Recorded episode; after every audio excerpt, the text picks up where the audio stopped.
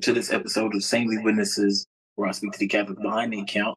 Today I'm speaking with Shannon Wimp Schmidt, who's going to come on and share a little bit of information about um, her Catholic faith journey and also highlight some of her uh, sage wisdom um, as a Catholic who advocates for justice and as a uh, author of a book. So thank you for joining and sharing in the conversation. Thank you. It's so good to be here. I'm excited. yes, yes. I wish this was one of those podcasts where we had like the book and we could say like, "Hey, here's a copy of the book looking into the camera." But one day we will get there. Um, but Shannon um, co-wrote "Fat Luther, Slim Pickens: A Black Catholic Celebration of Faith, Tradition, and Diversity," and I'm sure we're going to talk a little bit about some of the uh, faith information and contents that's within it as we progress in our interview. Uh, so let's get started with the conversation. The first question is always the same. Um, are you a cradle Catholic, revert, or convert to the Catholic Church? And highlight um, and summarize your faith journey. How was it growing up, middle life to now?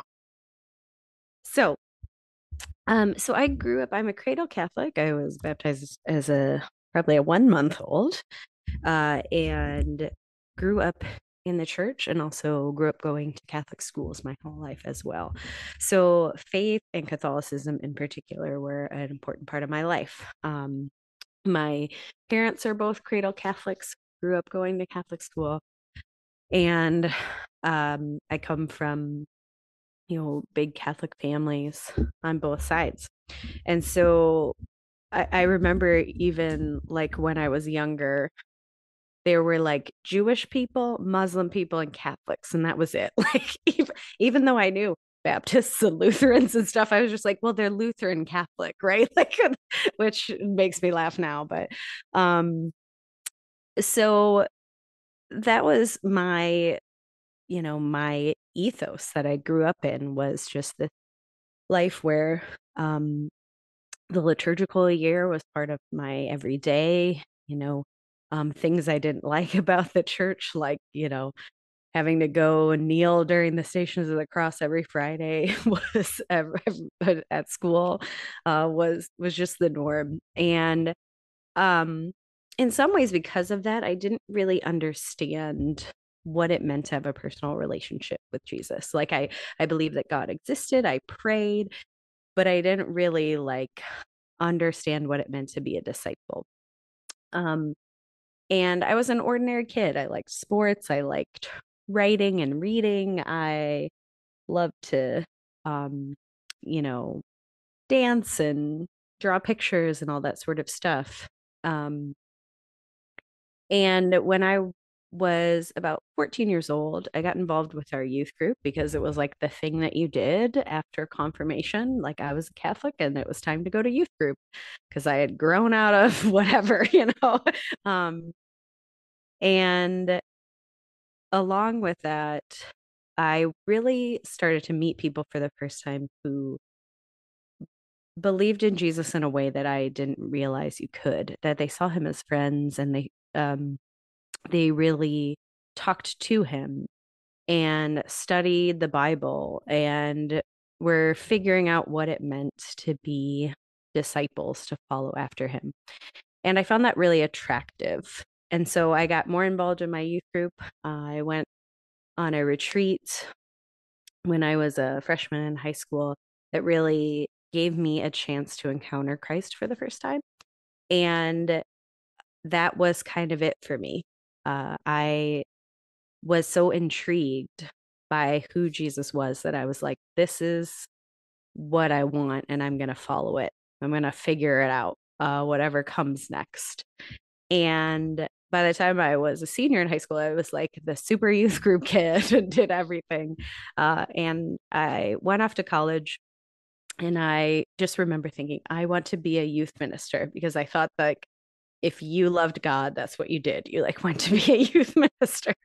Uh, so, and I was kind of that kid who, like, again, I loved liked a lot of things. I was good at a lot of things, but I never felt that there was something that like, like caught my attention. You know, I wasn't like a mathematician or really into science or whatever.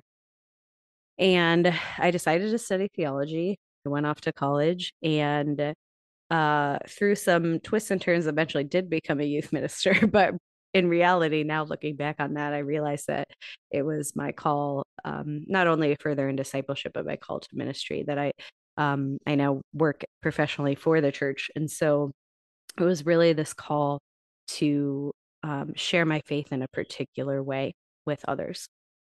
Uh, and for the past, oh, close closing in on two decades, I've been working full time in ministry in the church. Um, and have had ups and downs in my relationship with the Lord throughout that. Um, have tried to continue to be not only a good person, but someone who lives as Jesus lived. And through that, I, I married my husband about 14 years ago. Uh, we have four kids. Our oldest child just turned 13, our oldest son, which is crazy to have a teenager in our house. Uh, you know, I met his dad when I was about 15. So I'm like, oh, this is, this is too much. You're not old enough. so, uh, you know, I doubt we'll be in, in store for any weddings anytime soon. But, um, uh, and, um, you know, as an adult, my faith has changed. Um, I think it's a little less urgent. Uh, there's not quite as many highs, but also um, kind of like a good marriage. I have learned to love the Lord every day and to not necessarily seek out like the emotional highs, but rather to say, Who am I today? How am I following you today, Lord? What do you want me to do today? Um, and through that, God has brought me to many different things. You know, I worked in parish ministry for a long time. Um, now I work for uh, in diocesan ministry. Um, but also through that, um, I started to use my own gifts that I enjoyed. So I, I have always been a writer. I used to like blog back in the early aughts. I I write uh, journals. I write for myself just for pleasure. Um, and as I got more experience in ministry and also started really doing a lot more advocacy work, um, that work that I did brought me into the work of diversity, equity, inclusion, of doing uh, racial justice advocacy. I started writing more. Um, got a couple of pieces like published in local Catholic newspapers or um, smaller online magazines, and started a podcast called Plaid Skirts and Basic Black with my best friend Marcia Lane McGee, who's also the co-author of our book. And we really just felt like there weren't a lot of spaces in Catholic media where Black voices were being heard, especially Black women. And so, myself being biracial and Marcia being a Black woman, we said like, well, let's just do it. um, and uh, and we felt that that was the the Lord was calling us to. So we started doing it uh, around 2018, and then, as you know, in 2020, some things happened in the world. Um, and people were really seeking out black voices especially catholic faces uh, spaces and so uh, uh, we really had a real uptick in in listeners and followers all of those things and through that then uh, we're invited by Ave Maria Press to write a bu- this book that became Fat Luther Slim Pickens uh, to talk about our experience as Black Catholics and how we bring our culture to the practice of our faith. And now we do all that stuff. We continue to do all that stuff and and be uh, moms and you know friends and all of that sort of stuff. Uh, and really, ultimately, it comes down to trying to live out our faith and trying to follow Jesus and responding to those calls when He put them in our lives.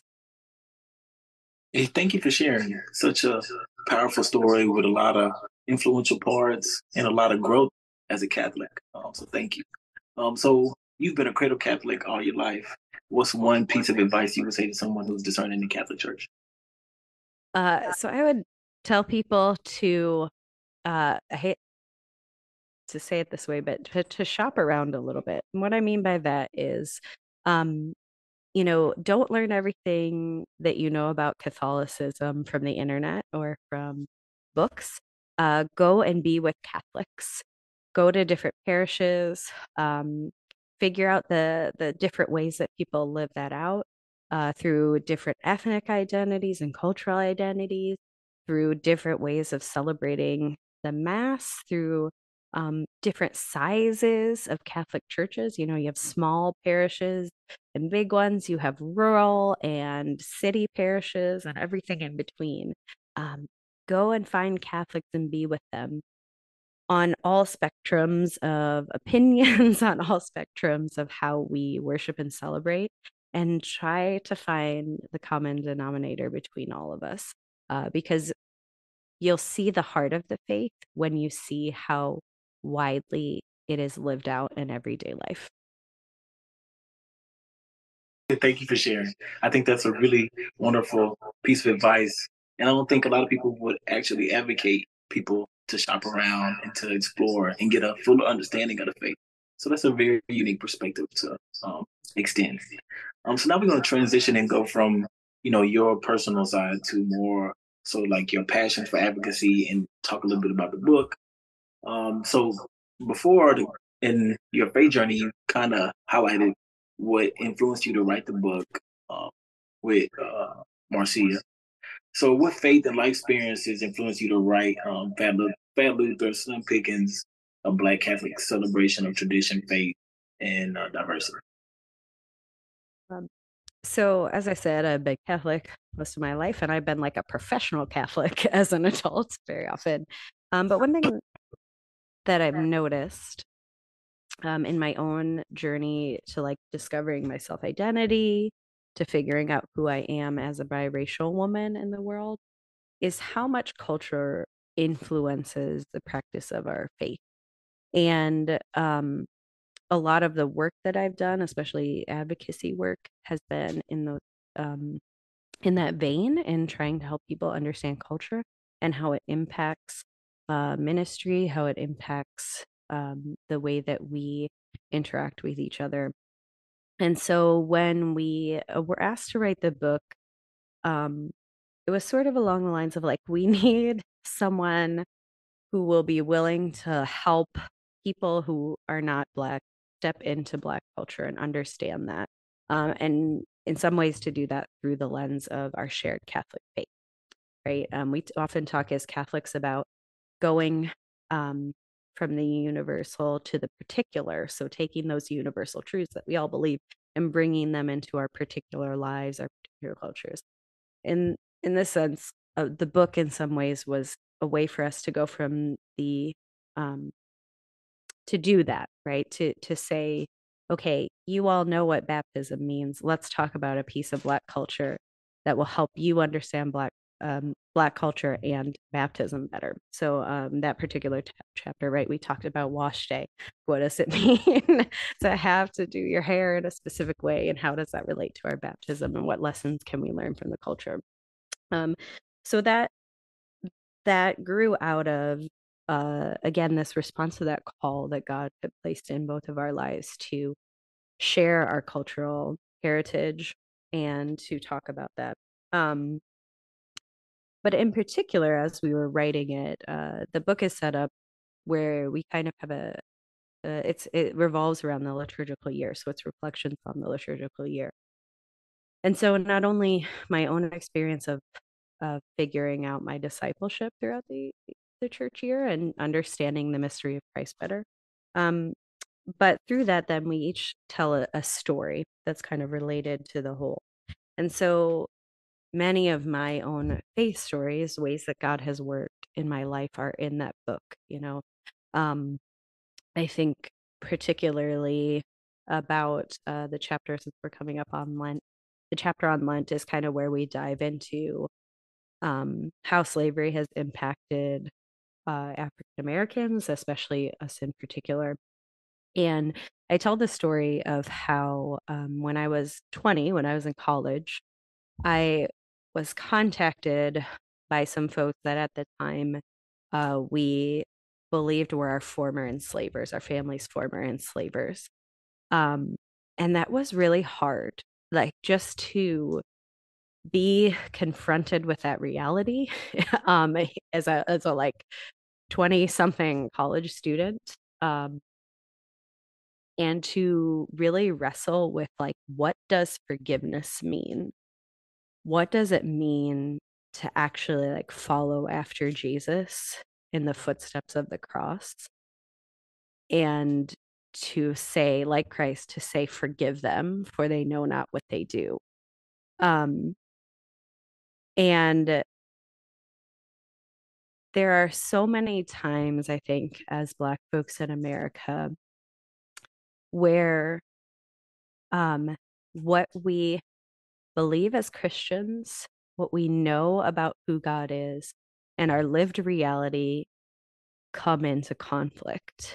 And where God invites us into this radical way of living as He lived, that seems from the outside to be unjust right um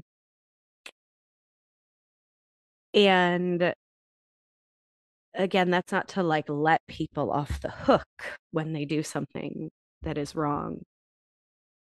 But rather you know you look at someone like dr king let's say who spent his whole life uh, trying to overthrow systemic racism and in the end he was killed right? And it sounds like the story from the outside sounds like he lost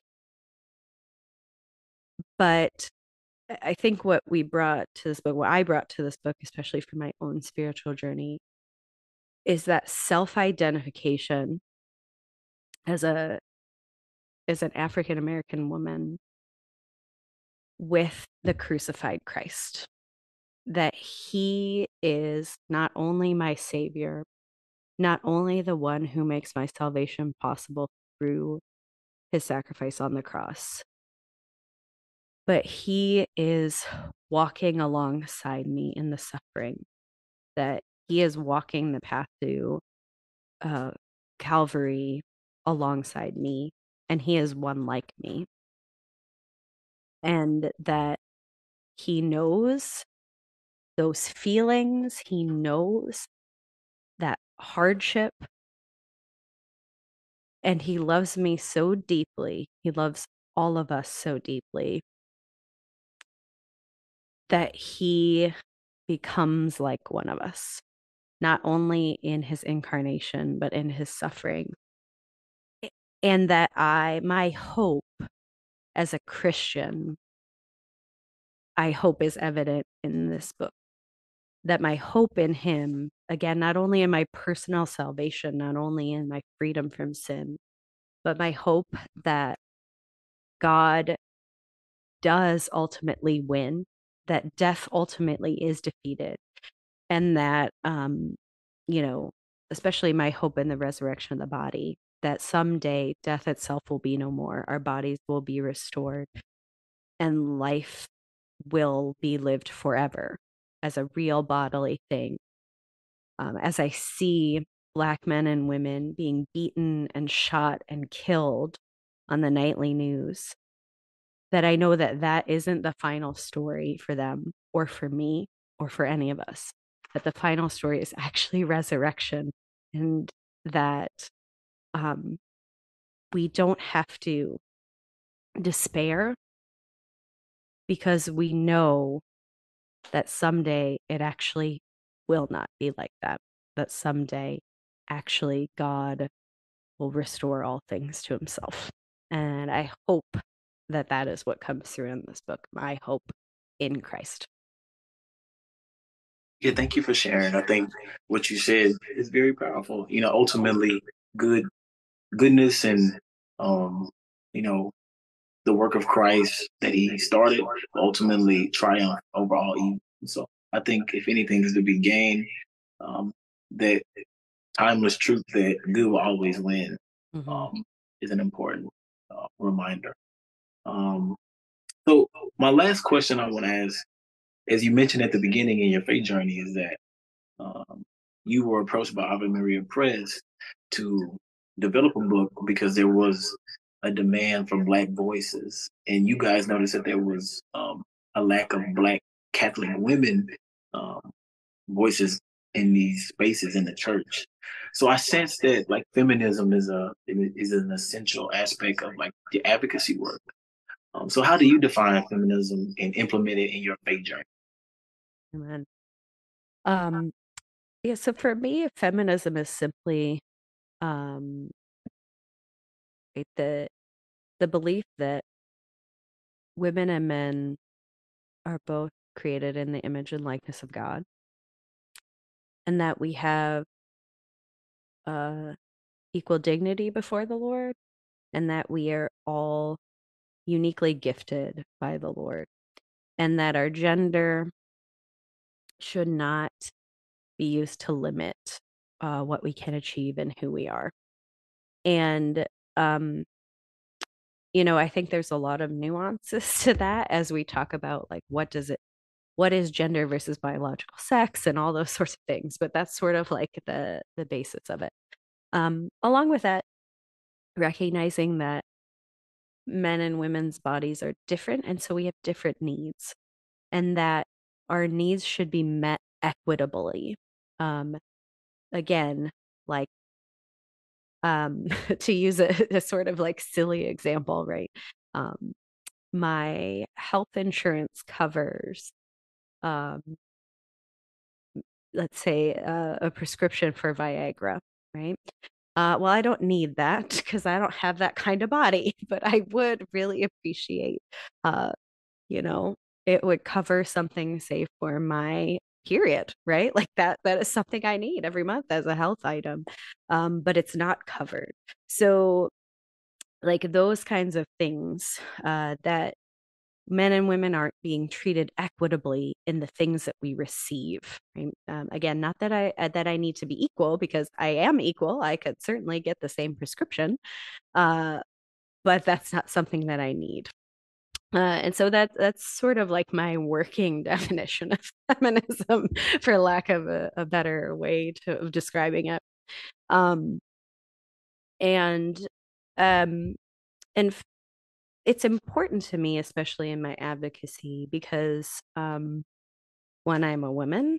Two, uh, as Catholics, I think sometimes because we practice male only ordination, um, and you know, like you know, certainly don't need to get into theological arguments about that. Like that's the reality. Uh, we can see uh, uh, sort of patriarchal thinking um, creeping into the way that we run the church, especially, or the way that we look at the world as Catholics. And so I think it's really important to try to challenge that, um, to really make sure that when we say something is for women only or men only, we're actually basing that on what truly is for women or men only, and not just on like the the ways that that system has crept into um, our thinking, our theology, our way of being as Catholics. Um, along with that, too, um, I I see, especially as a light skinned woman woman who does have a lot of white privilege in the world, right? Like I can walk around the world um, pretty much with most people not really bothering me because of my light skin.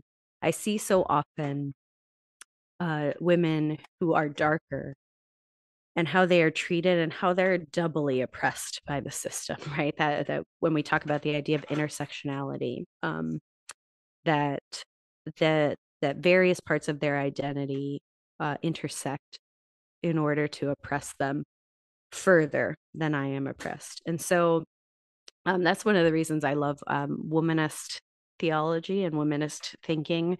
Uh, Bell Hooks is a great example of that. Um, the famous, most famous uh, originator of womanism. Uh, womanism is basically a, a black feminism that says we can't just worry about the female side of things, we actually have to practice intersectionality and look at all of the things um, that impact women's experience of the world, uh, like race, socioeconomic identities, et cetera, et cetera.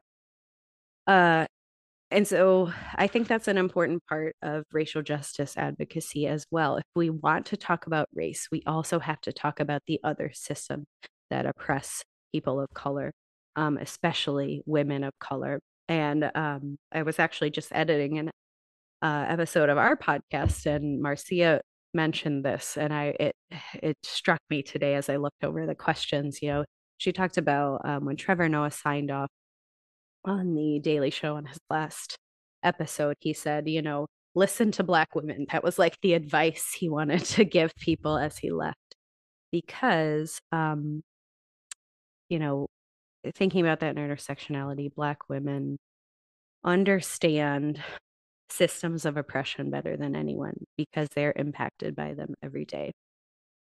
And so, um, not only is it important to our, our civic life, but as Catholics, it's important to really think about feminism, womanism, all of those systems of oppression, because our lived experience, our everyday experience is where we encounter God. God is not met on our like most highest wonderful moments of enlightenment where we get away from everything. He actually is there waiting for us in every moment of every day and inviting us into relationship with him in our actual lived experience. And so if our lived experience has systems of oppression, then that ha- impacts how we are in relationship with God and how we are in relationship with God's people, the church. So we have to pay attention to that as well. Definitely an insightful answer. And I can see how um, the intersectionality is such a vital issue that Catholics who are concerned about social justice and the church's social teaching should be well informed about. Um, so thank you. Uh, so my last little question is just like a fun ending. I like to ask people about their favorite saints. Yeah. So who's a favorite saint or in your Rolodex that you appreciate?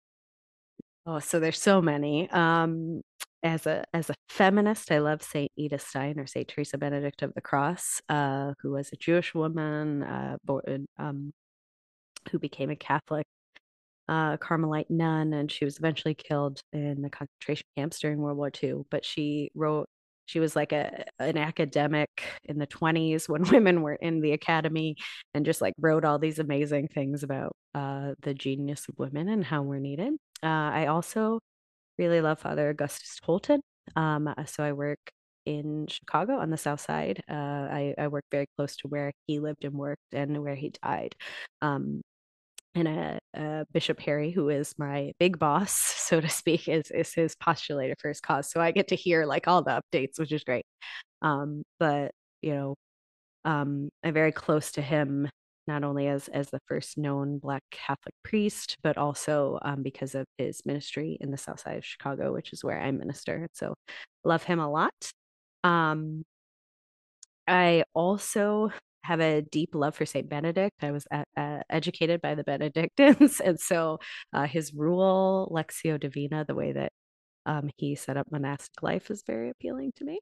And um, I also love Saint Paul. He and I are like kindred spirits. Like he he kind of has a fiery temper. I do. Uh, he's a wonderful writer, and I aspire to be that influence. I mean, I'll never be that influential. I'm not going to write a book of the Bible, but um, he's pretty great too.